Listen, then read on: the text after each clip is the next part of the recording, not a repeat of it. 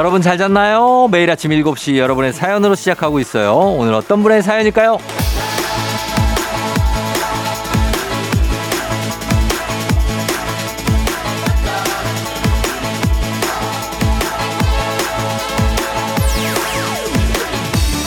황영아님, 쫑디 저 좋은 날 끝났어요.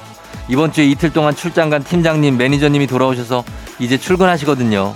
출근길 발걸음이 무겁네요. 사무실에 상사가 출근하지 않는 것만으로도 마음의 여유가 생기는 건 왜일까요? 그래도 이틀간 행복했습니다.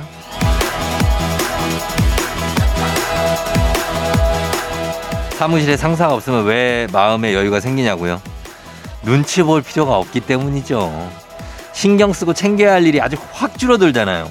그러니까 마음이 편해지는 겁니다. 발걸음 너무 무겁게 옮기지 마세요. 그 좋은 날 오늘 저녁부터 또 다시 옵니다. 주말 아니에요.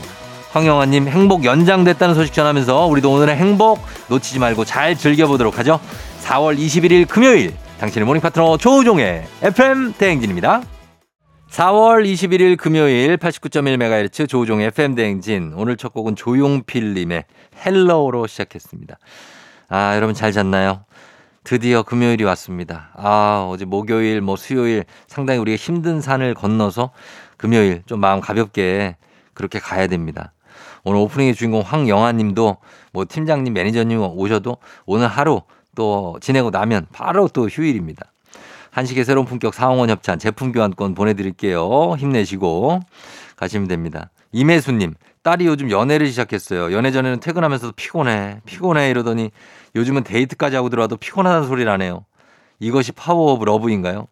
자, 오늘 같은 금요일 날 비상이죠, 혜순 씨. 예, 딸이 오늘 이제 금요일 벼르고 있습니다. 이제 나가서 아, 또 언제 들어올지 모르겠네. 예, 늦게 오겠지. 아, 먼저 자야 되나? 혜순 씨, 예, 그런 느낌이 있습니다. 살짝 섭섭하기도 하고 그런 거죠. 그럴 수 있어요. 맞습니다. 오늘 이런 게 있네. 장영훈 씨 여사친이 남자친구랑 헤어지면 저를 불러서 하소연을 해요. 그동안 잠잠해서 편했는데 어제 울면서 전화를 해갖고 남자친구랑 헤어졌다고 나보고 와달래는데 멀어서 난 못 가. 그랬더니 주말에 오라고 소개팅도 해준 친구인데 이거 가야 되겠죠? 아유. 자, 요거는 글쎄요. 뭐, 아니. 여사친 그냥 남사친인데 뭐 어디로 오라는 거예요?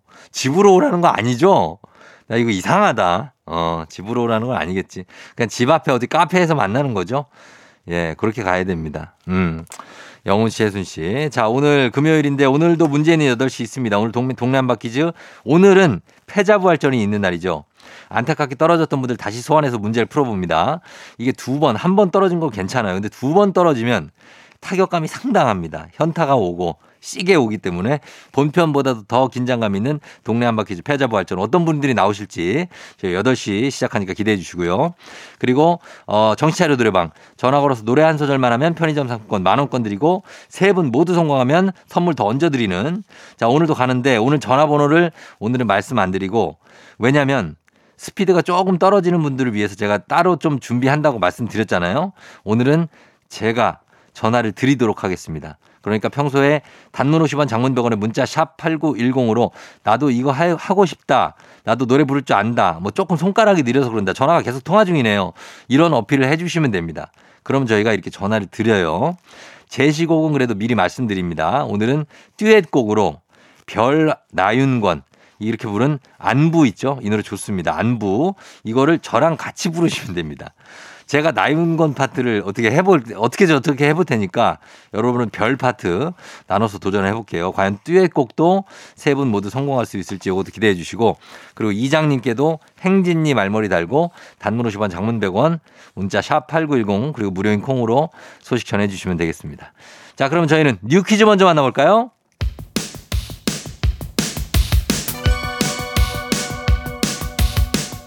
아하 그런 일이 아하 그렇구나. 이어 DJ 쫑디 스파와 함께 몰라도 좋고 알면 더 좋은 오늘의 뉴스를 콕콕콕 퀴즈 선물은 팡팡팡. 7시에 뉴 퀴즈 on the music.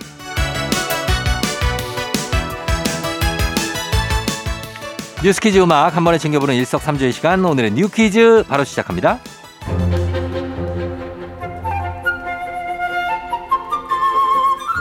일회용품 아웃 환경부가 일회용품 저감을 위해 프로야구 10개 구단, 야구위원회와 일회용품 없는 야구장 조성을 위한 자발적 협약을 체결했습니다. 전국 폐기물 통계에 따르면 전국의 스포츠 시설에서 발생한 폐기물 6,176톤 중 36%인 2,203톤이 야구장에서 발생한다는데요. 협약에 따라 각 구단은 막대 풍선 같은 일회용 응원 용품을 다회용으로 바꾸기로 했는데요. 버려진 응원 용품은 회수 후에 재사용됩니다. 또 관객이 캔 음료를 살 때 제공되던 일회용 컵도 이제는 제공되지 않습니다. 1년에 야구장에서 버려지는 일회용 컵이 무려 400만 개라고 합니다. 경기장 내에 식음료 매장의 다회용기 사용은 점차 확대해 나갈 예정이라고 하는데요. 야구팬 여러분, 환경을 위해 움직임에 동참해 주실 거죠?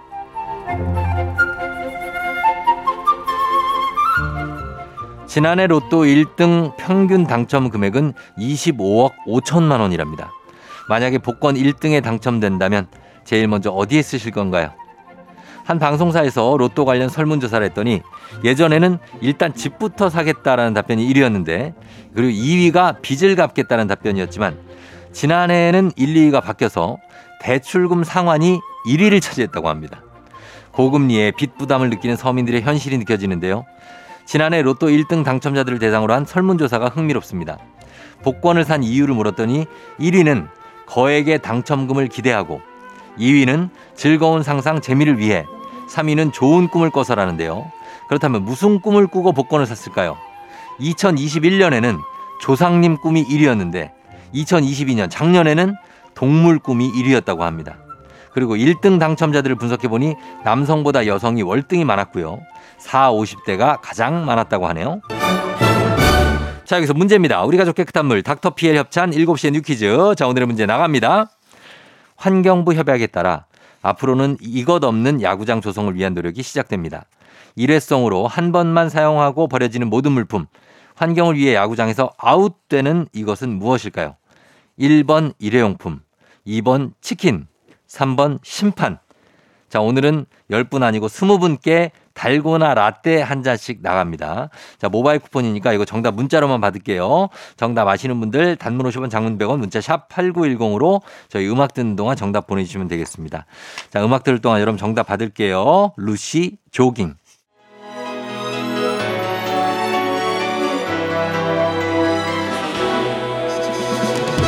FM대행진에서 드리는 선물입니다. 이너비티 브랜드 올린아이비에서 아기 피부 어린 콜라겐 아름다운 식탁 창조 주비 푸드에서 자연에서 갈아 만든 생와사비. 판촉물의 모든 것 유닉스 글로벌에서 아놀드 파마 우산 세트. 한식의 새로운 품격 사홍원에서 간식 세트. 메디컬 스킨케어 브랜드 DMS에서 코르테 화장품 세트. 갈배 사이다로 속 시원하게 음료. 첼로 사진 예술원에서 가족 사진 촬영권. 천연 화장품 봉프레에서 모바일 상품 교환권. 아름다운 비주얼 아비주에서 뷰티 상품권. everybody 엑센코리아에서 블루투스 이어폰 소 나이산 세차 독일 소낙스에서 에어컨 히터 살균 탈취 제품. 판촉물 전문 그룹 기프코 기프코에서 KF94 마스크. 주식회사 산과드레에서 한줌 견과 선물 세트. 하남 동래복국에서 밀키트 복요리 3종 세트. 블라인드의 모든 것 월드블라인드에서 교환권. 여 에스더 박사의 에스더 포뮬러에서 글루타치온 필름. 제부도 하늘길 서해랑에서 해상 케이블카 탑승권. 당신의 일상을 새롭게 신일전자에서 공기청정기 하루 온종일 따뜻한 GL 하루 온팩에서 핫팩 세트. 건강을 생각하는 다양에서 오리 스테이크 세트. 전통 보약의 새로운 시각 트레서피에서 먹기 편한 한방 영양제. 판촉 사은품 전문기업 하나원 비즈마켓에서 카우프만 프라이팬 세트. 제과 명장 송영광의 명장텐 베이커리에서 소금빵 시그니처 세트. 톡톡톡 예뻐지는 톡센필에서 마스크팩과 시크릿 티팩트. 네이트리팜에서 천연의 기운을 한 포에 담은 발효 진생고 디저트를 디자인하는 케이크 드라마에서 폭탄 카스테라 4종 세트 주식회사 창원 H&B에서 내 몸속 에너지 비트젠 포르테 파라다이스 스파 도고에서 스파 입장권 강창구 찹쌀 진순대 포장 전문점에서 즉석 조리식품 파워풀엑스에서 온열 통증 파워풀 크림과 메디핑 세트 이너뷰티 올린 아이비에서 쾌변엔 순사기지 뼈 건강 플러스를 드립니다.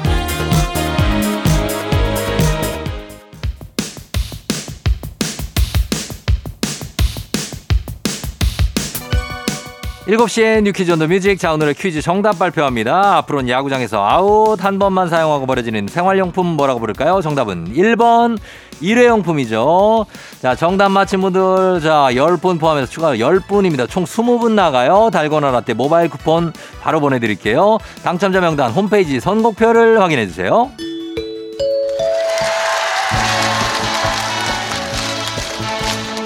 노래 한 소절로 정신을 확 깨우는 아침. 정신 차려 노래방.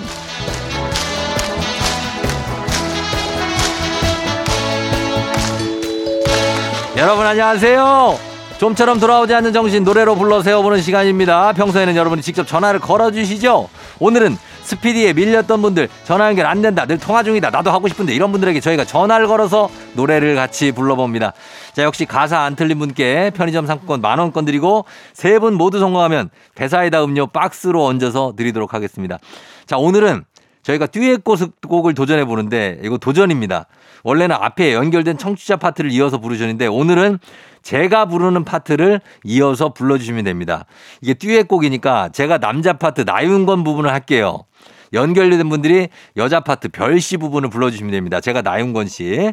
자, 저 혼자 노래하지 않게 잘 맞춰서 불러주시고 여러분 저를 너무 믿으셔도 안 됩니다.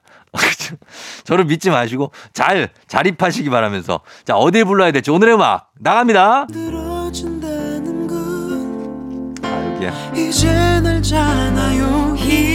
이제. 자, 이거, 아, 높은데. 자, 제가 나윤권, 여러분이 별이에요. 1번 전화 갑니다. 이젠. 사랑해도, 사랑해선 안 되고. 어, 사랑해선 안 되고. 그게 내, 내 파트야. 사랑해선 안 되고. 자, 2번. 오고파도. 만나선 안 되고. 3번. 술에 취해 흐트러지지 않게 자, 다 같이 술도, 술도 마시지 말고. 이, 다시 하자 다 같이. 이젠 사랑해도 같이. 사랑해선 안 되고. 보고파도 만나선 안 되고 술에 취해. 흐트러지지 않게 술도 마시지 않고. 잘했다 몰라, 난 잘한 것 같다. 내 느낌에는. 왠지 나까지 같이 하니까 너무 잘한 우리가 불협화음의 끝판왕이라는 얘기네요. 자, 잘했습니다. 여러분, 끊지 마시고 저희 작가님한테 전화번호 말씀해 주세요. 잘했어요. 세 분들 지금 실시간으로 편의점 상품권 만원권 가고 댁으로 배사이다 음료도 한 박스 보내드리도록 하겠습니다. 가사 안 틀렸고요. 잘 불렀습니다. 예, 고맙습니다. 자, FM댕진 이렇게 따뜻한 공간입니다. 그리고 제가 이렇게 노래를 이런 식으로 엉망으로 불러도 여러분이 살려주셨습니다. 자, 이렇게 전화를 저희가 드리는 날이 있으니까 계속해서 참여하시고 저희는 원곡 듣고 오도록 하겠습니다. 나윤권 별 안부. 이번엔 진짜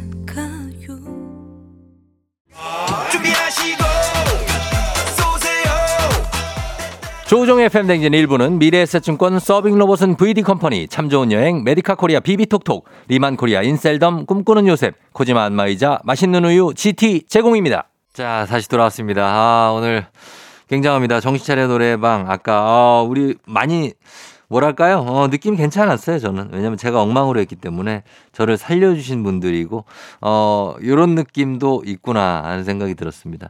아, 정신 없었, 정신, 제가 정신을 차렸던 그런 노래방. 근데 이게 어려워. 이게, 이젠 사랑, 이게 타이밍이 쉽지가 않죠. 어, 우리가 언제 봤냐고요. 목소리만 들으면서 하기 때문에 그럴 수가 있었다는 거. 예, 그렇습니다. 안진영 씨, 저 오늘 첫사랑이랑 재회예요. 출근길이 너무 설레고 기분이 이상.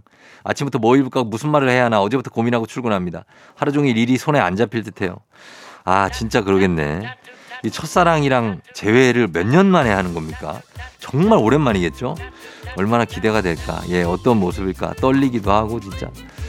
아, 진짜 오늘 잘 마무리 잘 하시고 만나시고 후기를 꼭 좀 들려주시기 바랍니다. 안진영 씨. 저희도 기대하고 있을게요. 선물 드리면서 기대할게요. 진영 씨. 자, 저희는 잠시 후 광고 듣고 와서 행딘이 이장님 만나고 올게요.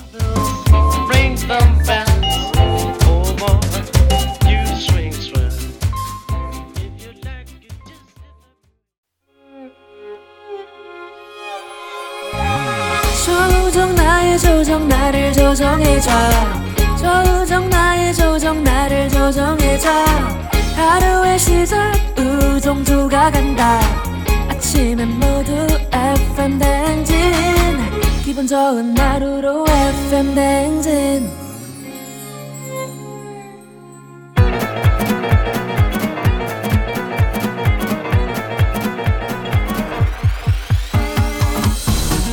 아, 아, 아. 예, 마이크 테스트 하는지? 예, 들려요? 그래요, 저 행진이 이장인데요.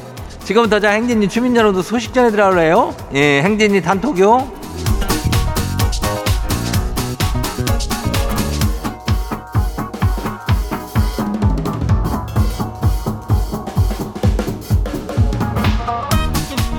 그래요, 뭐요? 행진이 단톡 소식 다 들었슈? 예, 그 저기 누구요? 3820 주민이 날이 풀려가지고 내복을 벗고 새벽 운동을 나갔다가 추워가지고 금방 다시 들어왔다는 거 아니요? 예? 이거는 6월 말까지는 내복을 입어야 된다는 이 장말을 잘 듣기로 했다고 반성문을 제출했다고 그래요. 그 저기 내 반성 잘 받았슈. 그 아침 저녁으로 해 없을 때 많이 상당히 추워요. 예, 그러니까 체온 조절을 잘해야 되죠. 안 그러면 감기 걸리니까 예, 우리 주민들 방심하지 말고 옷 잘 좀 좀 챙겨 입고 다니라 뭐 이런 얘기를 드립니다. 그리고 저기 인전 아프면은 내가 제일 손해요. 예, 다들 아프지들 말고 오늘 행진이 사연 소개된 우리 주민들한테는 복요리 교환권 나가요. 예. 그래 우리 행진이 단톡바람 봐요. 자 보자 뭐 누구요? 모진선 주민 첫 번째 것이기요. 이장님 좀 축하해 주세요. 이번 주 일요일에 하나뿐인 동생 진영이가 결혼해요. 아니, 매일 아침 쫑디랑 출근하는 진영이 결혼 아주 지발 좀 축하 부탁드려요. 우리 진영이 언제, 언제나 언니의 자랑이고 사랑이다라고 좀 전해주세요. 그래야 저기 뭐 이장이 뭐 쫑디가 아니라서 그렇지만 뭐 이장이 쫑디니까 아무튼 간에 진영 씨 축하해요 결혼을 얼마나 저 고생했쇼 예 준비 잘해가지고 결혼하고 잘 살고 애 낳고 아주 잘 행복할게요 예 축하야. 어 다음 봐요. 누구요? 어 두 번째 거시기 6233 주민요. 이장님 지가요. 요즘 화분에 물을 주면서 매일매일 사랑한다고 말을 해주고 있쇼. 아니 그러면 잘 자란다면쇼. 근데 얘들이 왠지 뭐 좀 시들시들해요. 아니 영양제도 주고 그랬는데 왜 그럴까요? 아내는 지가 사랑한다 이렇게 말을 해가지고 씻으러 간다 뭐 그러는데 진짜 그런 걸까요? 우리 화분들이 내 사랑이 싫은 걸까요? 글쎄 뭐 그렇게 자기들마다 또 스타일이 있겠지 어, 화분들도 하여튼 뭐 이런 말을 하는 거는 좋은 거니까 그것 때문에 뭐 애들이 시들시들 한다기보다는 조금 뭐 물을 너무 많이 줘서 그럴 수도 있죠. 예, 과습이란 게 있잖아. 그러니까 좀 조절해 가지고 주면은 이장도 발 깔고 그럴 때 그렇게 한다고. 어, 조절해서 주고 햇빛 잘 해가지고 저기 저기 해요. 예, 다음 봐요. 누구요? K124098121 주민요. 이상님, 이장님 이사 오죠? 속옷이 점점 작아져요.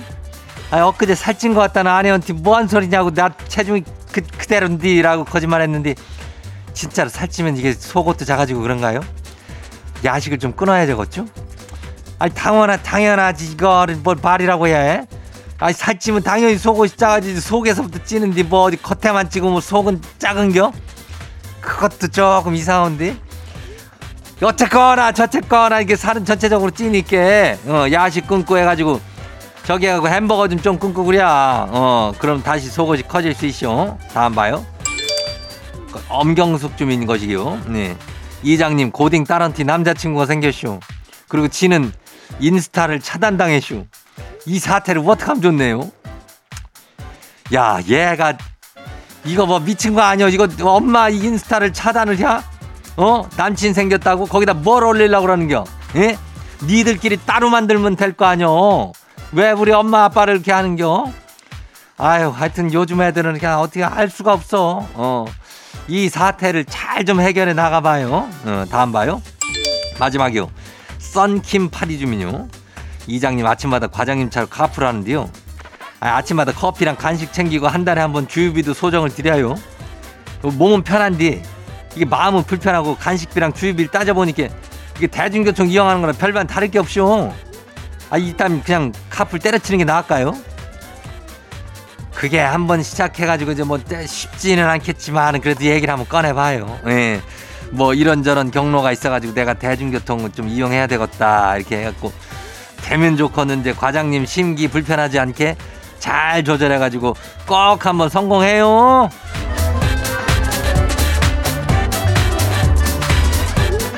그래야 아이고 오늘 소개된 행진이 가족들한테는 복렬이 교환권 챙겨드려요. 행진이 단통 매일 열려요. 매일 열리니까 알려주고 싶으면 정보나 소식 있으면은 행진리 여기 말머리 달고 보내주면 돼요. 단문이 50원에 장문이 100원에 예, 문자가 샵 8910이니까 여기 콩은 무료니까 보내요. 어. 우리 일단 노래 듣고 올게요. 아 진짜요 그 엠플라잉. 싶어서 아 진짜요?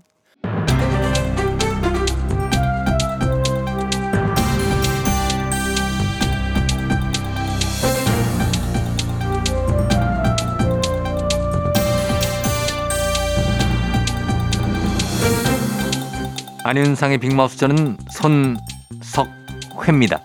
마약 관련 이야기들이 심심찮게 계속해서 나오고 있는데요.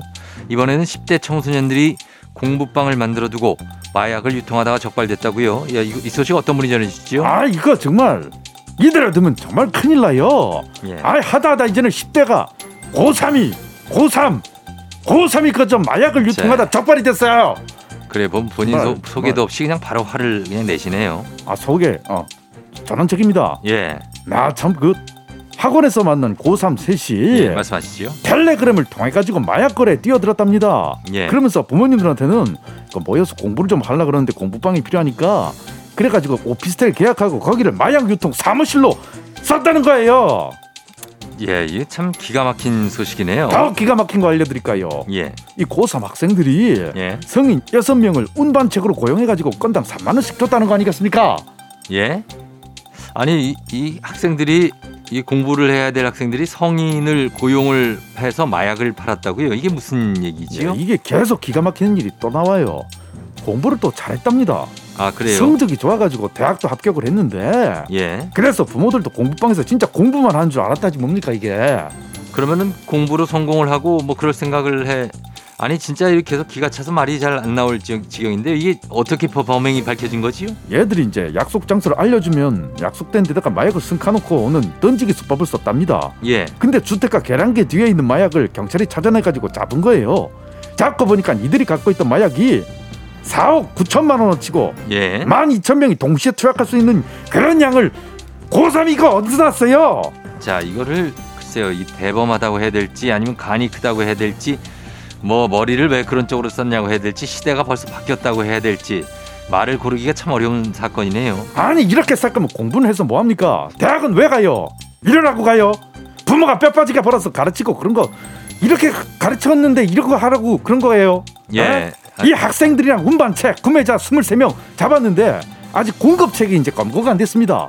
맨날 잡는다 무슨 대책 세운다 말은 극하는데 예. 10대 애들이 10대 애들이 이럴 지경으로 마약이 사회에 퍼지게 두는 것은 이것은 정말 어른들이 반성해야 되고 자 진정하시지요. 예, 안 되는 일이죠. 안 되는 일인데 이제 벌어지고 있으니까 정말 큰 문제고요. 10대 학생에까지 마약을 판 공급책 하루빨리 잡히길 바랍니다. 마약 범죄 정말 더 이상 늘어나지 않아야 될 텐데 강력하고 좀 빠른 조치들 좀 필요해 보이지요. 소식 감사하지요. 다음 소식입니다. 외신인데요. 일본이 저출산 대책으로 어린이 패스트 트랙을 시행한다고 밝혔다고요. 자, 이게 어떤 제도인지 좀 설명해 주실까요? 네, 일본 저출산 대책 하나 안녕하십니까 이성균입니다. 예. 제가 전해드릴게요. 예. 전해드린다고요. 뭘 전해 주실 건지 모르겠는데 아무튼 일본이 올해 가장 중요한 정책으로 차원이 다른 저출산 대책 뭐 이렇게 꼽지 않았습니까? 아이를 키우기 좋은 환경을 조성해서 출산율을 옮- 옮기겠다는 거지요. 예 맞아요. 어 그래서 이런 대책이 나왔는데 임산부와 어린이 동반 가족은 박물관, 미술관, 프로 야구장 이렇게 공공 시설 들어갈 때 줄 안 서고 우선 입장할 수 있게 해주는 와 패스트 트랙 같은 거. 자 일단은 요거는 뭐 솔깃한 느낌은 어, 들지요. 주말이나 뭐 쉬는 날에 답답할 때 아이들 데리고 외출을 하게 되는데 이게 줄 서는 게 참 고역 아닙니까? 어, 시범 사업을 했습니다. 도쿄 국립박물관, 도쿄 신주쿠 공원 이런 데 주말에 가면 입장권 사는 데만 20분 30분 걸리는데 예. 아 근데 거기 어린이들 동반하면 우선 입장 콜. 와 이게 상당한 효과가 있었고 그러니까 5월에 애들이랑 외출 많이 하잖아요 우리나라도 예. 그때랑 여름 휴가에 맞춰서 이제도 와 전국적으로 시행할 거라는데 우리도 괜찮을 것 같은데 뭐 얼마 전에 저 어, 아이랑 놀이공원 다녀오시지 않았습니까? 그때 줄 많이 서지요. 아 하얗게 불태웠죠 예. 그럴 때 이제 이런 게 있으면 애 하나 더 낳으실 수 있겠습니까? 예? 아니라고요. 예? 조금 더 센 게 필요할 것 같은데 어, 어쨌든간 얼마 전에 한 기업이 발표한 육아휴직 응원 수당도 그렇고 일본도 본격적인 저출산 대책들을 많이 내놓고 있군요. 이런 거 보면서 우리도 저출산 대책 좀 더 현실적이고 다양하게 풍성하게 마련되면 좋겠다는 생각이 듭니다. 오늘 소식 여기까지지요.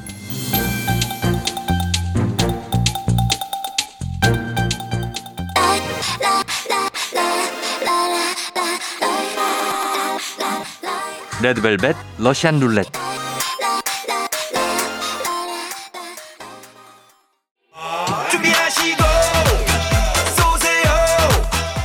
조우종의 FM대행진 2부는 고려기프트, 일양약품, 큰맘 할매 순댓국, 파워펌프, 펄세스, 세라젬 제공입니다.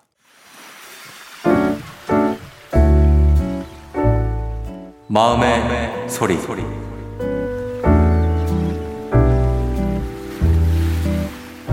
여보, 우리 벌써 결혼한 지 14년이나 됐네. 본인은 아침 안 챙겨 먹는데 아침 꼭 챙겨 먹는 사람 만나서 매일 아침 챙겨주고 신경 써줘서 고마워. 우리 딸 낳을 때 나도 처음이라 생각만큼 많이 못 챙겨줬던 것 같아. 또 몸이 안 좋아서 수술을 두 번이나 했는데 몸에 좋은 것도 챙겨주고 했어야 했는데 일하기 바빠서 신경을 많이 못 써줬어. 저번에 서운했었다고 얘기했을 때 내가 정말 많이 부족한 사람이구나 생각이 들었어.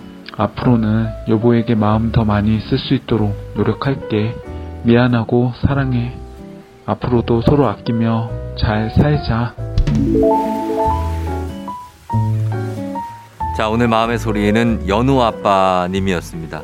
연우 아빠님께 저희가 가족사진 촬영권 보내드릴게요. 아, 이게 결혼한 지 14년이 됐는데도, 어, 이렇게 참 스윗합니다. 우리 남편. 그쵸? 어, 평소에 얼마나 이렇게 잘 안 챙겨줬으면.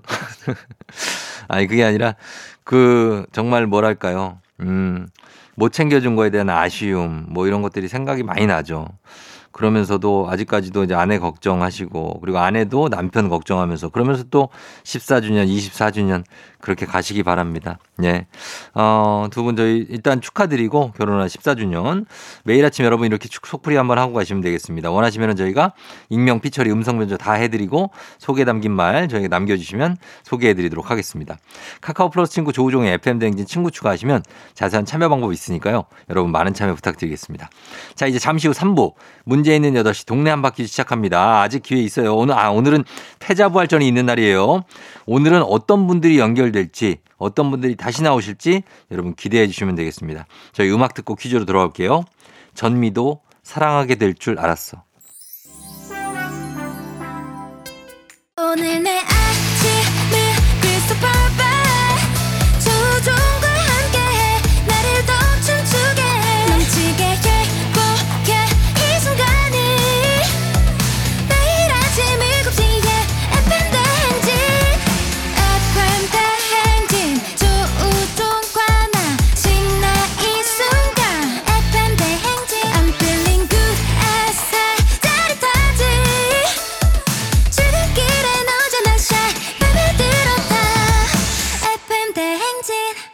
조종의 FM 대행진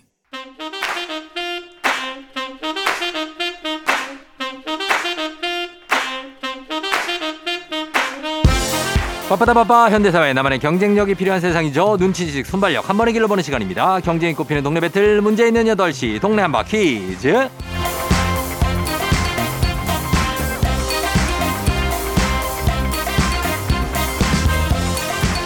시드니로 가는 가장 쉬운 선택 티웨이 항공 협찬 문제 있는 8시 청취자 퀴즈 배틀 동네 한바 퀴즈 동네 이름을 걸고 도전하는 참가자들과 같은 동네에 계시는 분들 응원 문자 주세요. 추첨을 통해 선물 드립니다. 단문 50원 장문 100원의 정보 이용료들은 샵 8910으로 참여해 주시면 됩니다.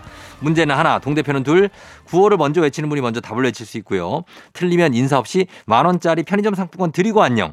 마치면 동네 친구 10분께 선물 드리고 패자부활 선물 20만원 상당의 스팀 다리미 드리도록 하겠습니다. 자 오늘 금요일 패자부활전 있는 날입니다. 자 오늘은 먼저 연결할 분, 과연 어떤 분이 떨어지셨었는지, 지난주입니다. 지난주에 연결됐던 꺽지님이라고 있어요. 가평 대표 꺽지님. 이분이 민물고기 연구관가, 아, 뭐 닉네임 보고 추측을 했지만, 실상은 주류회사 직원이셨던, 자, 지난주에 떨어지고 한 잔 꺾으셨는지, 다시 한번 연결해 봅니다. 안녕하세요. 네, 안녕하세요, 종디. 예, 꺽지님 다시 한번 소개 좀 부탁드릴게요. 네, 물 좋고 공기 좋고 산 좋고 군사 지역에 살고 있는 가평 꺽지입니다. 예, 꺽지님 어떻게 잘 지내, 잘 지냈어요? 네, 네, 잘 지내고 있었고요. 예. 네, 네, 네. 뭐, 좀, 어. 그날은 좀, 뭐, 공부를 열심히 했었는데, 어. 말도 못 돼가지고, 예, 예. 네, 속상한 마음에 술 한 잔 꺾었습니다. 음, 오늘 어떻게 패자부활 도전하는 거 아내가 알고 계셨어요? 어때, 아니요, 오늘, 오늘 오늘은 몰라요? 아내가 아직 모르고 있고요. 아, 몰라요. 일단 이제, 예, 예, 집에 가서 얘기할 예정입니다. 어, 집에 가서 얘기하고, 그날은 한 잔 제대로 꺾었고. 네네. 알겠습니다. 자, 잠깐만 기다려 주시고, 오늘은 한번 어, 도전, 이번에 꼭 이겨 보십시오. 네, 오늘도 화이팅 하겠습니다. 예, 자 다음 도전자도 만나보도록 하겠습니다. 이분은 2월에 연결됐던 분인데 2월에 그때 문제가 입춘 대길과 함께 붙이는 문구였는데 쉽지는 않았어요. 답이 건양 다경이었는데 입춘 대길을 굉장히 빨리 외치고 광탈하셨던 분당의 서현동 대표 박현우님을 다시 한번 연결해 보겠습니다. 이분이 본인이 퀴즈 왕이라고 하셨던 분이셨는데 누구보다 빠르게 안녕하셨던 분입니다. 박현우 씨 안녕하세요. 네, 안녕하십니까, 종디. 예. 네, 종결됐습니다. 그럼요. 서현동 대표 박- 박현우 씨 어때요? 탈락하고 나서 주변에 질타를 좀 받았다는 얘기가 있던데요. 아, 뭐, 뭐, 대부분 뭐, 응원을 해주신 분들 많았는데, 예. 네, 왜 이렇게 성급했냐, 어. 네, 너는 문제도 듣지도 않고, 예. 평소하고 똑같다, 뭐, 좀 야. 저희 급함을 굉장히 많이 질타받았습니다. 네. 음, 아 평소에 좀 급하신 편이에요? 아, 음. 좀 일을 할 때나 조금, 예, 뭔가를 결정을 할 때는 조금 빨리 좀 결정을 하는 편이긴 한데, 아. 아, 그날은 네. 지금 생각해도, 어. 예, 사실은 시간을 더 주셨어도 못 맞췄을 것 같아요. 저는 진짜 아. 건양다경이란 말은 아, 어. 예, 저는 솔직히 예, 저의 부족함을 많이 느꼈었던 맞아요. 쉽지. 않은 쉽지 않은 문제였어요. 네네. 예, 그래서 오늘 다시 도전하셨는데 오늘은 조바심 내지 말고 한번 오늘 한번 느긋하게 한번 가보세요. 어때요? 아, 예, 근데 꺽지님이 또 굉장히 네. 예, 제가 지난주에도 들었었거든요. 꺽지님 나왔었던 그 키를 예, 예. 굉장히 이 레벨이 높으신 분이라 사실은 아, 아. 또 마음이 또 급해집니다. 저희 아, 오늘 그래요? 또 상대가 꺽지님한테 한번 인사 한번 하시죠. 안녕하십니까 꺽지님. 네, 안녕하세요. 아, 지난주에 들었는데 너무 아쉬웠습니다. 네, 아, 아, 네, 저보다 고수님들이 요즘 너무 많으셔가지고요. 아, 화이팅 하십시오. 고생하셨습니다. 네, 감사합니다. 아, 예. 두분 얘기하는 건 재밌네. 예. 자, 그러면 일단 두 분, 일단 긍정적으로 만 원짜리 편의점 상품권 오늘 확보했어요. 네. 감사합니다. 예. 요것만 해도 일단 오늘 성공입니다. 그죠? 아, 저는 네. 가급적이면 예. G사 걸로 부탁드리겠습니다. 어디일 거예요? G, G사야, G사. 진짜. 네. 아, 그게 가까워요? 아니요, 제가 그 회사를 다닙니다. 아, 그 회사를 다녀요? 네, 그렇습니다. 거기, 거기 리테일? 네, 맞습니다. 아유, 어, 알았어요. 하여튼, 저 노력해 볼게요. 네, 꼭 부탁드리겠습니다. 알겠습니다. 자, 그러면서 구호 정할게요. 꺽지님 구호 뭘로 갈까요? 네, 오늘은 저희로 하겠습니다. 저요 가겠습니다. 꺽지님 저요. 그 다음에 박현우 씨는요? 저는 저랑 똑같이 유호로 하겠습니다. 유호? 네, 저희 예. 아들들 이름입니다. 아들들 이름 유호 합쳐서 유호 가겠습니다. 저요 대 유호. 자, 요 연습할게요. 하나, 둘, 셋. 저요? 유호. 좋습니다. 자, 힌트는 역시 마찬가지입니다. 두 분 다 모를 때 드리고 그리고 힌트 나하고 3초 안에 대답 못 하시면 두 분 동시에 또 다시 안녕할 수 있습니다. 자, 갑니다. 문제 드립니다. 오늘은 과학의 날입니다. 과학기술의 발전을 위해 과학기술처의 발족일을 기념하여 4월 21일을 과학의 날로 정했는데요. 우리나라의 과학자 하면 이분 떠올리는 분이 많을 겁니다. 저요? 저요 빨랐어요. 저요 꺽지. 네, 장영실. 자, 저요 꺽지 장영실 나왔습니다. 장영실 아닙니다. 자, 이거 느긋하게 기다렸어요. 자, 설명 계속 들으세요. 박현우 씨. 종해 합성이란 이론으로 세계 유전 육종학 발전에 정말 큰 공을 세운 분. 우리나라 농업 발전에서 이분이 세운 공이 어마어마합니다. 우리가 지금 먹는 배추와 무의 종자를 아삭하게 발전시킨 것도 이분. 수경 재배를 통한 깨끗한 채소 재배 이분. 식량 문제 많이 해결. 씨 없는 수박을 개발했다고 알려져 있지만 실은 그 기초 원리와 종자 연구를 하신 분. 이분은 누굴까요? 예, 우장춘 박사님이십니다. 유호 우장춘 박사님. 유호 우장춘 박사님이요? 우장춘 박사 정답입니다. 야 유호 예 꺽지는 어디 간 거예요? 예 꺽지님 오늘 또 꺾겠네. 예 꺽지님이 끊으시면서 현우 씨 네. 감사합니다 이러고 나가셨대요. 아, 예, 제가 그 목소리를 못 들었습니다. 아. 그렇게 됐습니다. 예, 이렇게 해서 어, 동네 친구 10분께 선물을 박현우 씨 드리도록 네. 하겠고 서현동에 가고 20만 원 상당의 스팀 다리미 드리겠습니다. 감사합니다. 예, 오늘 드디어 쾌거를 이뤘네요. 현우 씨. 예. 예, 기- 저희 소감 한 그- 말씀. 네. 꺾기님께는 꼭 G사에 예, 상품권을 좀 보내드리길 부탁드리고 예, 알겠습니다. 그리고요. 이승을 향해 도전하겠습니다. 예, 2승이요? 네, 아, 이승 뭐 없는 2승 있어요. 패자 부활전인데. 아, 패자 벌전 없는 겁니까? 아이, 그냥 패자 부활하셨다. 부활하신 거예요, 오늘. 아니, 저는 이승 가고 싶습니다. 아이, 단판, 단판. 예. 아, 그렇습니까? 예, 오늘은 어떻게 느긋하게 참으셨어요, 처음에? 아, 사실은 예. 저도 몰랐죠? 아니 꺾기님처럼 어. 사실은 예 장영실의 그 되게 자신 있게 장영실 이렇게 하셨거든요. 예, 하려고 그때 사- 어떤 생각이 들었어요? 나왔을 아, 때. 아, 끝났구나. 끝났구나. 네. 어, 근데요, 땡 하니까요. 아, 그때부터 갑자기 제 머리가 풀가동 되기 시작했습니다. 아, 그래요. 하여튼 잘 풀어주셨고, 자, 한마디, 우리 가족들, 유호한테 한마디 전하고 마무리할게요. 유호들아. 예, 저희 유호가 폐렴 때문에 오늘 입원했다고 오늘 퇴원하는 날입니다. 동반 입원했었는데 예. 건강하게 빨리 퇴원해서 다행이네. 아빠랑 같이 예, 주말 보냈으면 좋겠습니다. 어, 건강하자 우리들. 그래요, 퇴원해요? 예, 오늘 지금 퇴원 어. 예정이긴 합니다. 그래서 지금 대기 중입니다. 아유, 다행이다. 그, 예, 조심해야죠.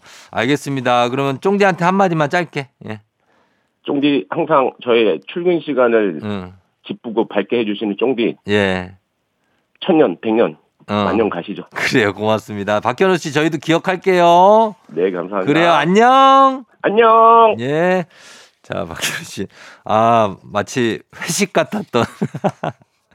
아, 꺽지님이랑 박현우 씨랑 같이 회식하면은 재미는 있을 것 같습니다. 그죠? 자, 꼭지 한 잔 꼭 했습니다! 막 이러면서. 아, 나 진짜 재밌네. 자, 그렇습니다. 이렇게 패자부활전, 어, 이렇게 갖고, 이제 청취자 여러분 문제 내드리도록 하겠습니다. 어, 과학 관련 문제 하나 더 준비했습니다. 작년에 우리나라 기술로 만들어진 달 궤도 탐사선이 우주로 갔죠. 그리고 얼마 전에 달의 뒷면 사진을 보내왔습니다. 하루에 12번씩 달 주위를 돌며 탐사를 하는데, 한국항공우주연구원이 개발해 쏘아 올린 이 달 탐사선의 이름은 다음 중 무엇일까요? 1번 스페이스X, 2번 다누리, 3번 타임 코스모스. 깐따삐야 이겁니다. 자, 1번 스페이스X, 2번 나누리 아니고 다누리, 3번 타임 코스모스입니다.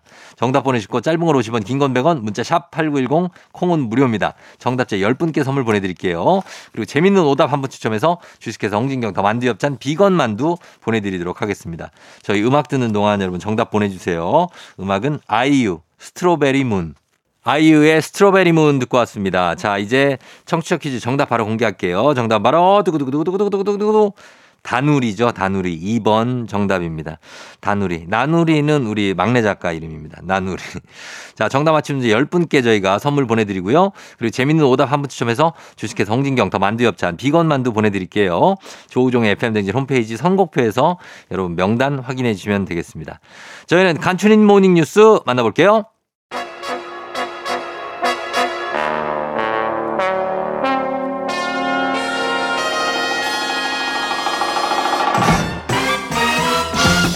간추린 모닝뉴스 KBS 오현태 귀- 귀요미 기자와 함께하도록 하겠습니다. 안녕하세요. 안녕하세요. 예, 뭐 귀염 뿜뿜을 항상 유지하고 계시는 우리 오현태 기자. 네. 어, 그럼 비결이 뭐가 있습니까? 어떤 그 운동인가요? 어, 그렇죠. 예, 운동 열심히 꾸준히 하고 있습니다. 꾸준히 하고 네. 예, 매일 하는 건 아니겠지요. 매일은 조금 네, 힘들고요. 힘들고. 일주일에 뭐 예, 세번 이상은 하려고 세 노력하고 번 있습니다. 굉장하고요. 네. 그리고 네. 어, 뽀글뽀글하게 지금 머리가 네. 어, 약간 파마가 말려져 있거든요. 네. 음, 굿펌. 네, 감사합니다. 이렇게 말씀을 드리고 싶습니다. 네. 자, 어, 어, 첫 소식이 내년에 이제 총선이 있잖아요. 네. 지금 한 1년여 앞둔 시점에서 관심이 가는 소식인데 지지하는 정당이 없는 무당층이라고 하죠. 1년 사이에 두 배로 늘었다고요.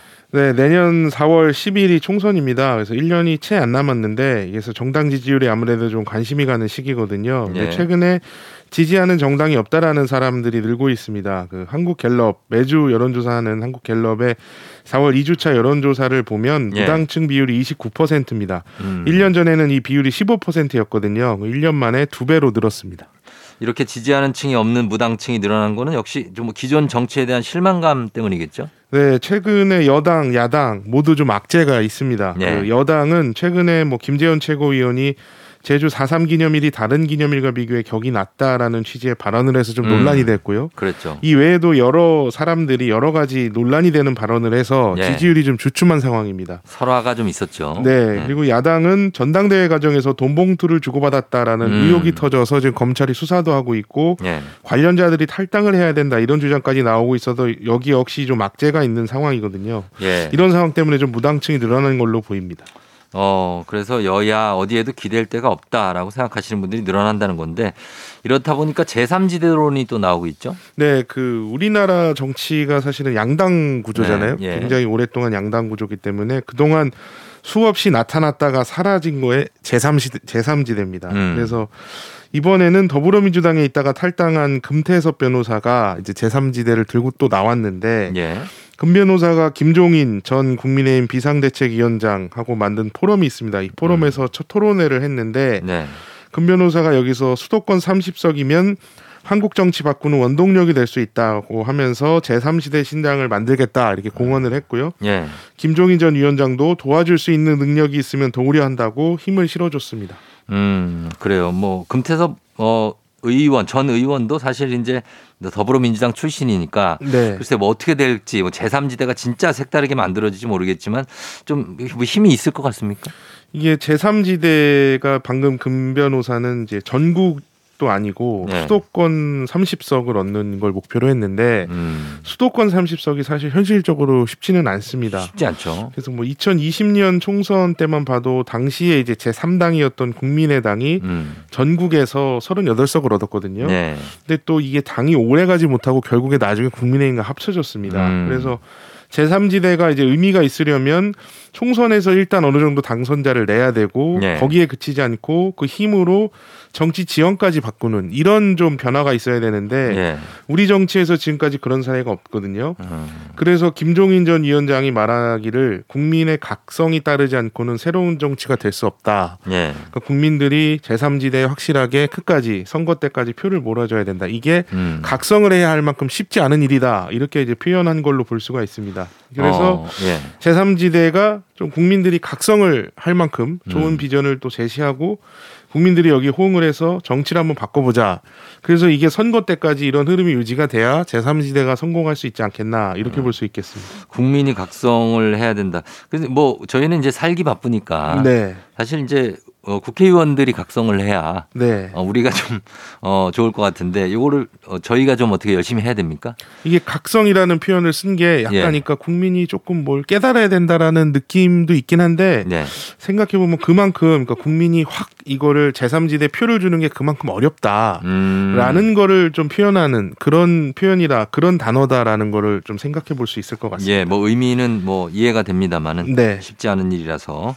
자, 다음 소식은 유튜브 관련 뉴스 인데 작년 4분기에 유튜브에서 지워진 영상이 560만 개나 된다고요. 네. 이 이유가 뭡니까? 모두 560만 개 모두가 널리 네. 퍼져서는 안 되는 나쁜 내용이 담긴 영상들입니다. 많죠. 뭐, 네, 뭐 음란한 내용이나 폭력을 조장하는 내용, 괴롭힘, 뭐 증오심을 표현한 내용 이런 것들이거든요. 음. 이걸 사람이 일일이 보면서 다 지울 수가 없기 때문에 예. 나쁜 영상을 인공지능이 학습을 해서 이 데이터를 바탕으로 자동으로 걸러내고 있습니다. 어. 그래서 이 560만 개가 작년 이제 4분기 세 달 동안 지워졌는데 예. 여기서 94%가 자동 삭제된 영상들입니다. 음. 그래서 이 자동으로 지운 영상의 10건 중에 4건은 한 번도 조회되지 않으니까 누가 한 번도 보지 않은 영상이었고 네. 10건 중 3건은 조회수가 10 이하였습니다. 그러니까 거의 본 사람이 없다는 뜻인데 네. 이게 자동으로 지운 거기 때문에 확실하게 딱 티가 나는 것만 지웠을 거거든요. 어. 그런데도 이제 석 달 동안 560만 건이나 된다는 거는 유튜브가 열심히 영상을 나쁜 영상을 지우고 있다 이런 네. 말도 되지만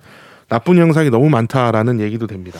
그러네요. 진짜 너무 많고 아이들이 봐서는 안 될 내용들도 너무 쉽게 노출이 되고 네. 걱정하시는 분들이 많습니다. 이- 그래서 이렇게 유튜브가 자체적으로 이렇게 열심히 지운다고 하지만 연예인들은 또 유튜브발 가짜 뉴스가 너무 많아서 골머리를 앓고 있다고요. 네, 최근에 이제 심심치 않게 기사들을 좀 보신 적도 있고 직접 받아보신 적도 있을 거예요. 카카오톡 통해서 링크를 음. 받거나 예. 유튜브에 들어갔을 때 이제 자동 추천이 돼서 눌러보신 경험들이 있을 텐데 네네. 주로 내용이 뭐 연예인 부부 누구랑 누가 이혼을 했다, 어. 누가 뭐 사망했다, 병에 어, 걸렸다, 맞아. 사망설. 네, 뭐 결혼을 한다, 사귄다, 어. 뭐 이런 내용입니다. 막 구체적인 내용들도 네, 있어요. 대부분 이제 톱스타들 인기 많은 사람들에 음. 대한 얘기인데 이 영상을 보신 분들은 알겠지만 이게 사진을 여러 장을 뭐 그냥 짧게 해가지고 네. 영상 질이 사실 상당히 떨어지고요. 그렇죠. 또 막 AI가 읽는 것처럼 음. 국어책 읽는 것처럼 이렇게 맞아요. 목소리가 나오는 영상도 있어요. 그래서 누가 봐도 음. 이건 가짜다 싶은 영상이 있는데 문제는 이걸 사실로 믿는 사람들이 있다는 거거든요. 아, 그리고? 네. 또 지워도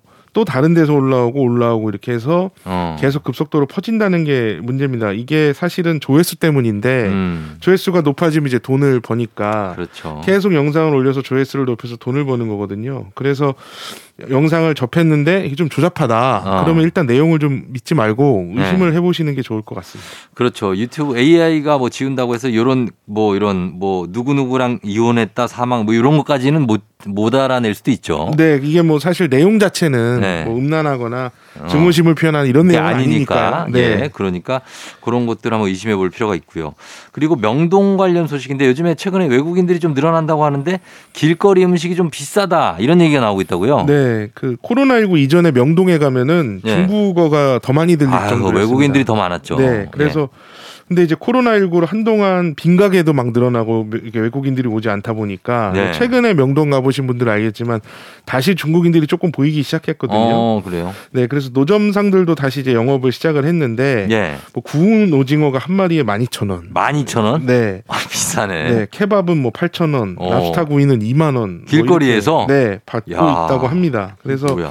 뭐 닭꼬치나 핫바 같은 게 이제 저 전통적인 길거리 음식인데 이것도 예. 코로나19 이전에 한 3,000원 정도였는데 그렇죠. 지금은 한 5,000원 정도를 받는다. 음. 그래서 이제 이런 사실이 알려지면서 너무 비싼 거 아니냐, 이 네. 우리나라 이미지가 나빠지는 거 아니냐, 음. 이런 얘기들이 좀 나오고 있는데 상인들 얘기를 들어보면 좀 억울하다는 입장입니다. 뭐라 그래요? 이게 장사를 2, 3년 동안 안 하다 시작을 했는데 그 사이에 물가가 너무 많이 올랐거든요. 어. 그래서 예를 들어서 뭐 닭꼬치를 3,000원 팔던 걸 3,500원, 4,000원 이렇게 올렸어야 되는데 네. 2, 3년 동안 이제 장사를 안 하다 보니까 한꺼번에 올린 셈이 되는 거죠. 어. 그래서 일부 음식 뭐 오징어 구이 같은 거는 조금 비싸다는 느낌도 12,000원 있는데 너무 비싼데. 또 상인들의 설명도 어느 정도 좀 이해가 되는 부분도 있기는 합니다. 아 그래요.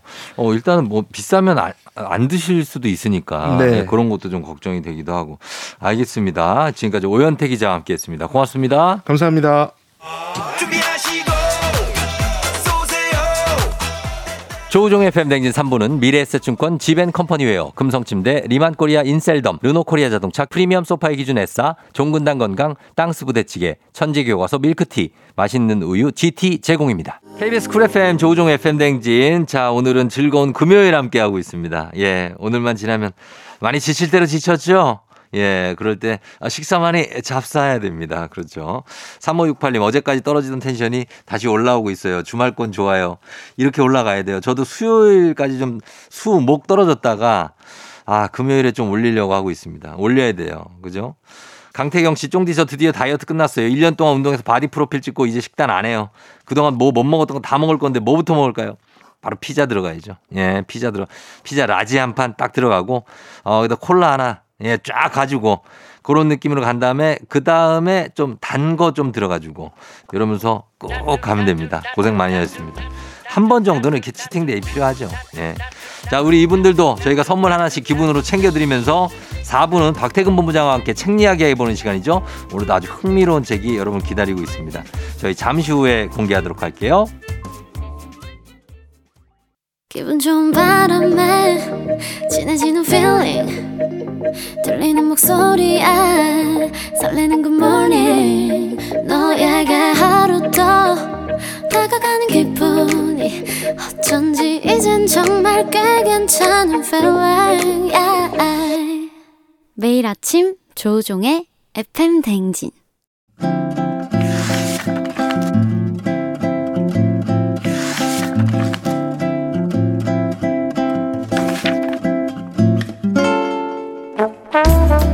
금요일에만 문을 여는 곳이죠. 책 읽어주는 남자 박태근 씨와 함께합니다. FM 댕진 라디오 책방 북스타그램.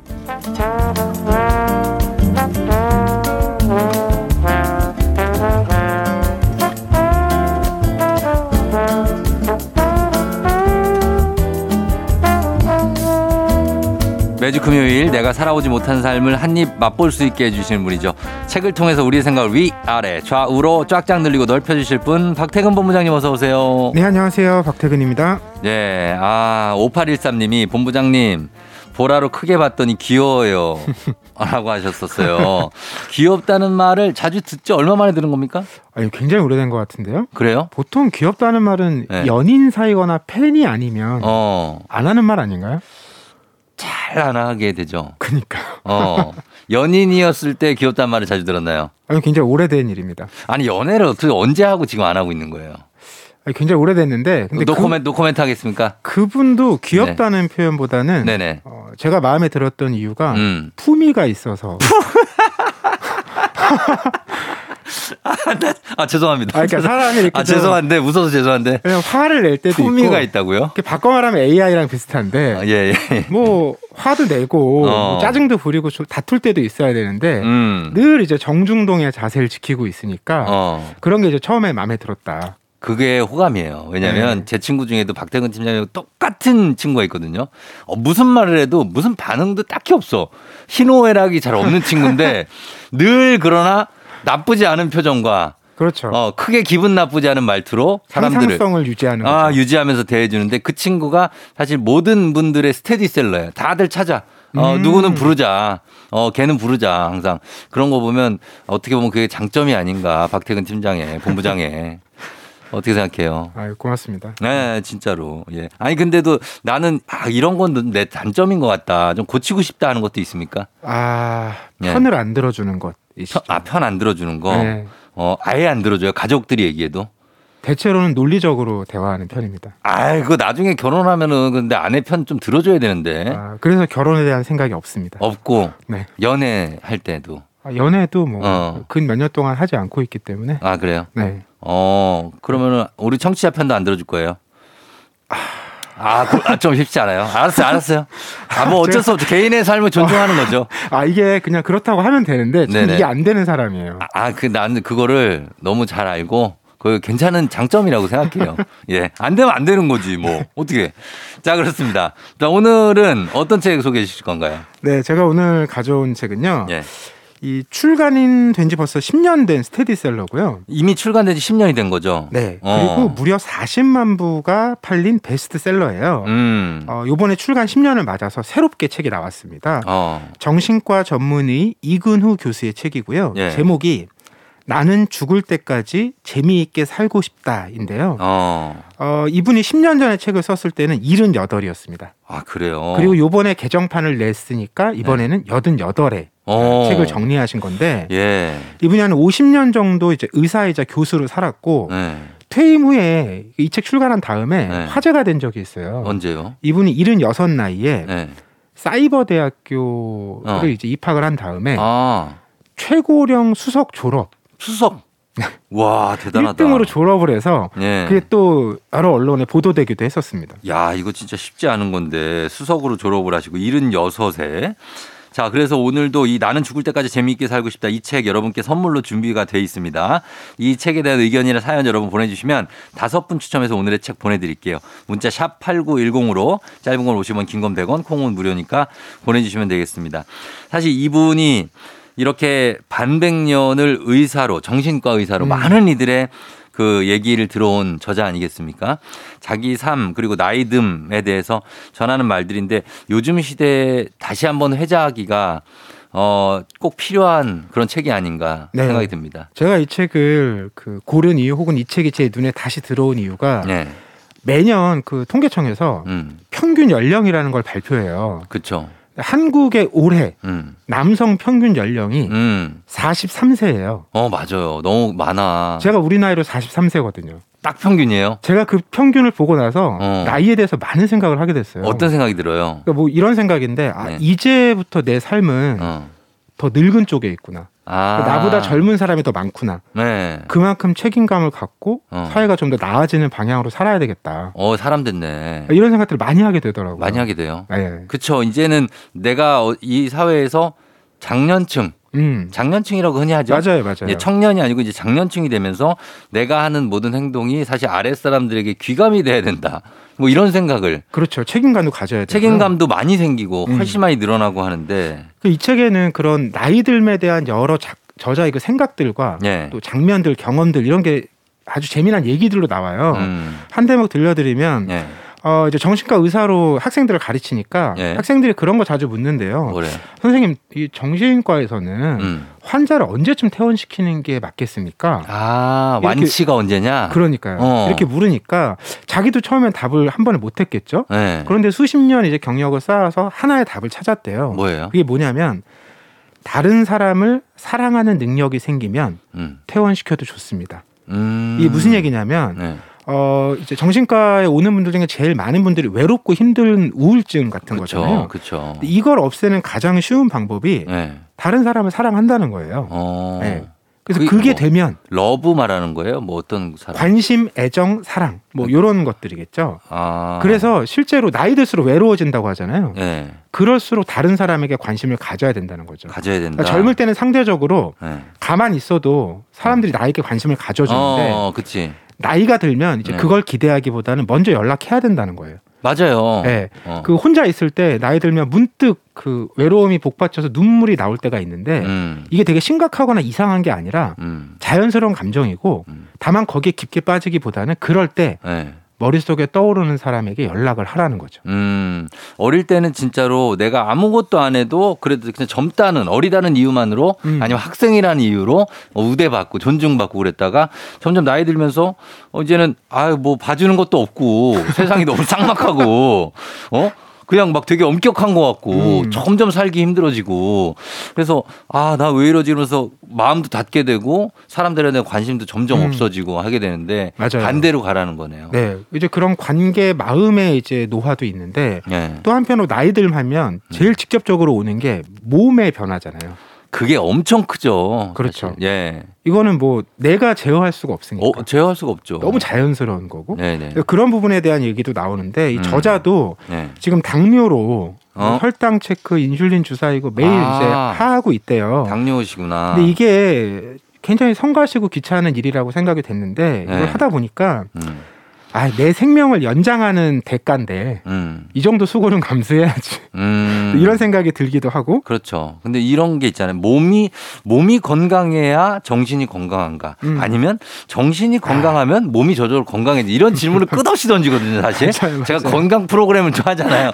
뭐가 먼저인지 닭이 먼저냐 달걀이 먼저냐 정도예요. 그렇죠. 예, 그렇게 얘기를 하는데 가장 여기 이 정신과 의사 선생님도 질문 같은 거 많이 받을 것 같아요. 그렇죠? 맞아요. 그런 많이 받는 질문과 거기에 대한 본인의 답도 책에 적어주고 있는데 네. 제일 많이 받는 질문이 이분이 이제 어 막 죽을 때까지 재밌게 살고 싶다고 하니까 음. 나이 들면 뭐가 좋은가요? 이런 질문을 많이 받는데요. 음, 그러면 이렇게 답한대요. 나이 들면 뭐가 좋습니까? 좋은 네. 건 아무것도 없습니다. 없다? 예, 그러니까 어. 이걸 막 좋다 나쁘다 이렇게 생각하고 네. 어, 나누는 것 자체가 이제 오해이고 어. 그걸 좋게 만드는 거는 결국 내가 그 삶을 어떻게 살아가고 있느냐. 어. 예. 그러니까 나이가 들어서 그냥 좋아지는 건 없다는 거예요. 그렇죠. 점점 안 좋아지는 게 좀씩 생기지. 맞아요. 그럴 네. 가능성이 높죠. 그렇죠. 그래서 그 삶의 모멘텀이나 상황을 내가 어떻게 만들어 가느냐가 중요한 것이지 음. 그냥 있는데 어 나이 들었어 좋은 거 이런 거 이런 건 없다는 거예요. 음, 자기가 그냥 좋은 거를 뭐, 어, 이게 좋네, 이거보다. 좋은 것도 물론 있죠. 근데 음. 그거보다 좋은 일을 자기가 만들어가는 게 중요하다. 좀 적극적으로, 주도적으로 가라. 이런 맞아요. 얘기겠죠? 예. 그리고 음. 그 다음으로 많이 받는 질문이 네. 선생님 도대체 어떻게 살아야 할까요? 그러니까 이런 질문을 한 4, 50, 50대에서 하시는 분들이 있다니까요. 나는 이제 어떻게 살아야, 지금까지 그렇게 살아왔음에도 불구하고 음. 앞으로 어떻게 살지가 모르겠어. 걱정되고. 예. 네. 저자는 이런 얘기를 해요. 정답은 없다. 각양각색이라서 다만 한 가지 확실한 건 네. 태어난 이상 우리는 음. 점점 성장해서 좀 더 나은 사람이 돼야 한다. 음. 그 성장이야말로 우리가 태어난 이유고 네. 그 성장의 속도나 방향은 다르, 다르죠 물론 음. 그리고 나이가 들수록 성장의 속도가 둔화되기도 하지만 네. 그렇다고 그게 중단되는 건 아니라는 거예요. 어. 여전히 성장한다. 성장하죠. 네. 네, 맞아요. 그래서 그런 것들에 대해서 이 보니까 그 대목이 있어요. 귀가 가장 늦게까지 성장을 한다면서요. 어, 맞아요. 그래서 나이가 들수록 더 잘 들어야 된다.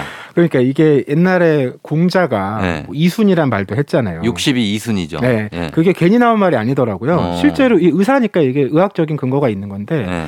우리 몸에서 귀가 제일 늦게까지 성장을 하기 때문에 어. 실제로 노인들의 얼굴을 자세히 보면 네. 귀가 비율이 크다는 거예요. 아, 그게 귀가 커서 그런 거예요? 네, 귀가 크고 실제로 얼굴은 또 줄어들잖아요. 이런 살 같은 게 아, 빠지니까. 예, 예. 그래서 귀가 큰 사람이 장수한다는 얘기도 옛날에 많았는데 어. 그게 아니라 실제로 장수하니까 귀가 점점 커진 거구나. 귀가 크다 커질 수밖에 없다는 거예요. 아, 그래요. 네, 근데 이제 귀가 크다라는 게 우리가 상징이나 은유가 있잖아요. 그만큼 잘 듣는다. 열고 음. 네. 잘 들으라는 얘기겠죠. 그렇죠. 어, 점점 귀가 커져야지 입이 커지면 안 되는 거 아니에요? 맞습니다. 그럼 말이 너무 많아지는 거예요. 알겠습니다. 저희가 음악 한 곡 듣고 와서 계속해서 얘기 나눠보도록 하겠습니다. 음악은 첸, Make It Count. 첸의 Make It Count 듣고 왔습니다. 자, 오늘 북스타그램. 오늘은 나는 죽을 때까지 재미있게 살고 싶다. 이근우 교수, 정신과 선생님입니다. 이 책 10년 만에 다시 이제 재출간이 돼서 이 책에 대해서 얘기하고 있는데 이분이 이제 10년이 지난 지금이 88세시라고요. 네. 지금, 어- 지금은 어떻게 살고 계세요? 이 분이 요즘 어떻게 지내시는가 궁금해서 네. 저도 책을 보자마자 음. 앞에 날개에 보면 저자 소개가 있잖아요. 음. 그걸 펼쳐봤는데 네. 이런 문장이 나오더라고요. 네. 사람들은 저자의 몸 상태를 알고 나면 깜짝 놀란다. 아, 그래요? 왜요? 걸어 다니는 종합병원이 따로 없기 때문이다. 진짜요? 네, 20년 전에 어. 왼쪽 눈의 시력을 완전히 잃었고 아. 지금은 오른쪽 눈마저도 희미한 실루엣만 보인다는 거예요. 어. 그래서 본인도 뭐 고혈압, 통풍, 뭐 디스크 이렇게 한 일곱 여덟 가지 이제 병을 갖고 살아가고 있는데 예. 그렇게 육체적으로는 쇠약해졌지만 음. 다음날 아침에 일어나면 네. 그 살아 있음이 고맙다는 거예요. 어. 그래서 번쩍 눈을 뜨고 예. 아 오늘이 밝았구나. 어. 너무 고맙다, 감사하다. 아, 진짜. 그러니까 또 신나게 하루 살아야지. 예. 이렇게 이제 일어난다고 하시더라고요. 아. 이걸 읽고 나니까 네. 저는 아침에 진짜 네. 아, 요즘에는 이렇게 가만 누워 있거든요. 아, 일어나면 아침에. 아, 아침 일어나기 싫죠, 그냥. 하루가 또 왔구나. 어. 밤에, 밤에 자기도 싫어요, 사실. 왜냐면 아침에 오니까.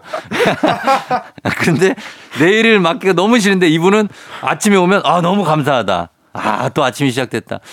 어떻게 보면 제가 볼 때는 어, 선생님 출근 안 하셔도 돼서 그런 거 아니실까요? 아, 우리보다 바쁘게 사시더라고요. 아, 그래요? 그러니까 퇴직 후에도 음. 여러 봉사활동이라든지 또 아. 제자들과 계속 공부하는 것들, 예, 예. 뭐시 모임, 영화 모임 이런 것들을 꾸준히 만드시더라고요. 아, 그래요. 저는 보니까 이런 분들 책을 제가 몇 개 읽었는데 그 김영석 선생님 있잖아요. 어, 인생문답. 백세 철학자. 네. 100세가 넘으신 분인데 그분도 그렇고 지금 이 지금 선생님도 그렇고 이근우 선생님도 보면은 되게 여유로워. 맞아요. 정말 사람이. 그 이런 어른들의 그 사진을 보면 예. 우리가 뭐 마흔 넘으면 얼굴에 책임져야 된다 이런 얘기 하는데 예. 그게 정말 드러나는 게 너무 놀랍지 않아요? 여유가 만면 약간 엷은 웃음. 음. 예전에 뭐 연화 미소인가? 맞아요. 맞아요. 부처님 웃음 같은 음. 그런 걸 살짝 띄는 분들이 많아요. 그게 어떻게 보면 좀 장수의 비결이 아닐까요? 맞아요. 그런 마음가짐이 이제 반영된 결과일 텐데 네. 작가가 그런 얘기를 해요. 어, 삶에서 중요한 게 뭐냐? 음. 힘들 때 우리가 떠올려야 될 게 뭐냐? 음. 자신에게 너그러워질 것. 이게 아, 중요하다. 진짜 그거 쉽지 않은 거다. 진짜. 이게 그냥 막 자기에게 여유를 주라는 게 아니라 예. 너그러워지려면 아 내가 이런 잘못을 했다는 걸 먼저 인정해야 된다는 거예요. 음. 그리고 나서 아 사람이 음. 이런 잘못을 할 수도 있지. 그럼 난 다음에 어떻게 하면 더 낫게 할 수 있을까? 음. 이렇게 생각하는 과정이 너그러움이라는 거예요. 그렇죠, 그렇죠. 그리고 또 나를 알아가는 게 중요하다고 얘기하는데 네.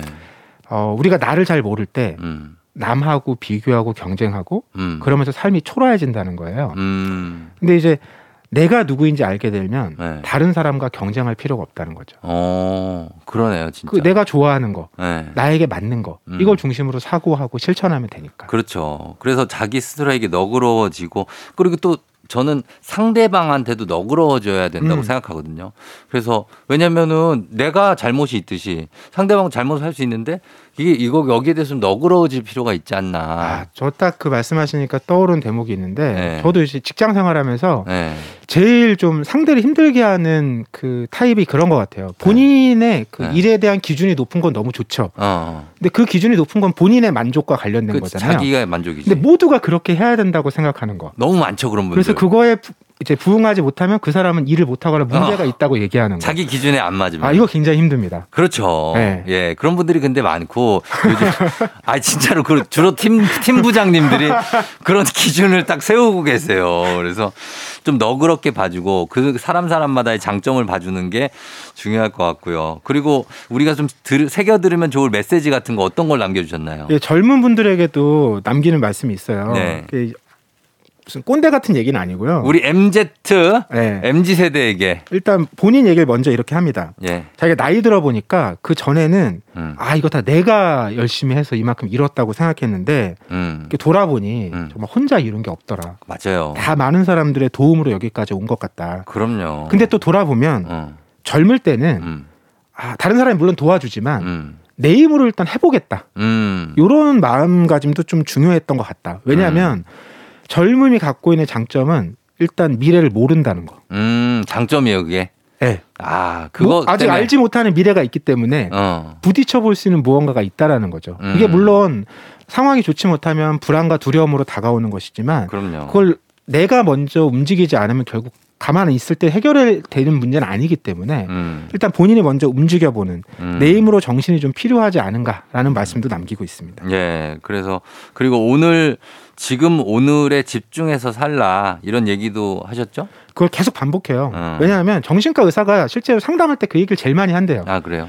후회해서 달라지는 건 없다. 어, 그냥 지금부터 하면 된다. 지금부터죠. 이 얘기를 굉장히 많이 한다고 해요. 지나간 본인도 뭐. 자기 삶에서 그걸 실천하려고 굉장히 노력했대요. 음, 내가 오늘 무얼 하느냐가 중요하다. 음, 네, 내 인생의 하루를 그것과 바꾸고 있으니까 음, 이런 얘기를 하거든요. 예, 예. 그래서 일기도 저자는 막 평생 쓴 게 아니라 네. 어떤 특정한 한 해에만 써보라고 해요. 아, 그래도 그래요? 어, 그 나중에 들여다보면 예. 음, 자기 인생 전체와 굉장히 닮아 있다는 거예요. 맞아요. 결국 예. 내가 하루하루가 모여서 전체가 되기 때문에 그렇게 되겠죠. 근데 이제, 이제 나이가 들어서 이분도 이제 언젠가는 음. 생애 이제 마지막이 찾아올 수 있을 거 아니에요? 아, 네.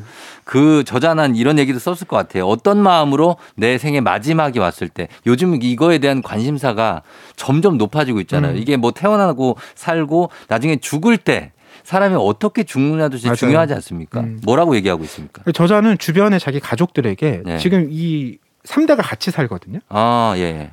그 본인이 언제 이제 치매가 올 수도 있다. 음. 혹은 내가 언제 죽을 수도 있다. 이런 그렇죠. 얘기를 좀 가볍게 자주 나누려고 한대요. 그게 좋은 것 같아요. 네, 그게 너무 이제 충격으로 가지 않도록 맞아요. 미리 얘기해 주려고 한다고 하고요. 그런 여유를 보여줄 때 음, 가족들도 이제 그 부분에서 함께 생각할 마음에 이제 음. 틈을 마련할 수 있다라는 거죠. 아. 그렇지 않으면 사실 너무 이거는 막중한 일이잖아요. 네. 네.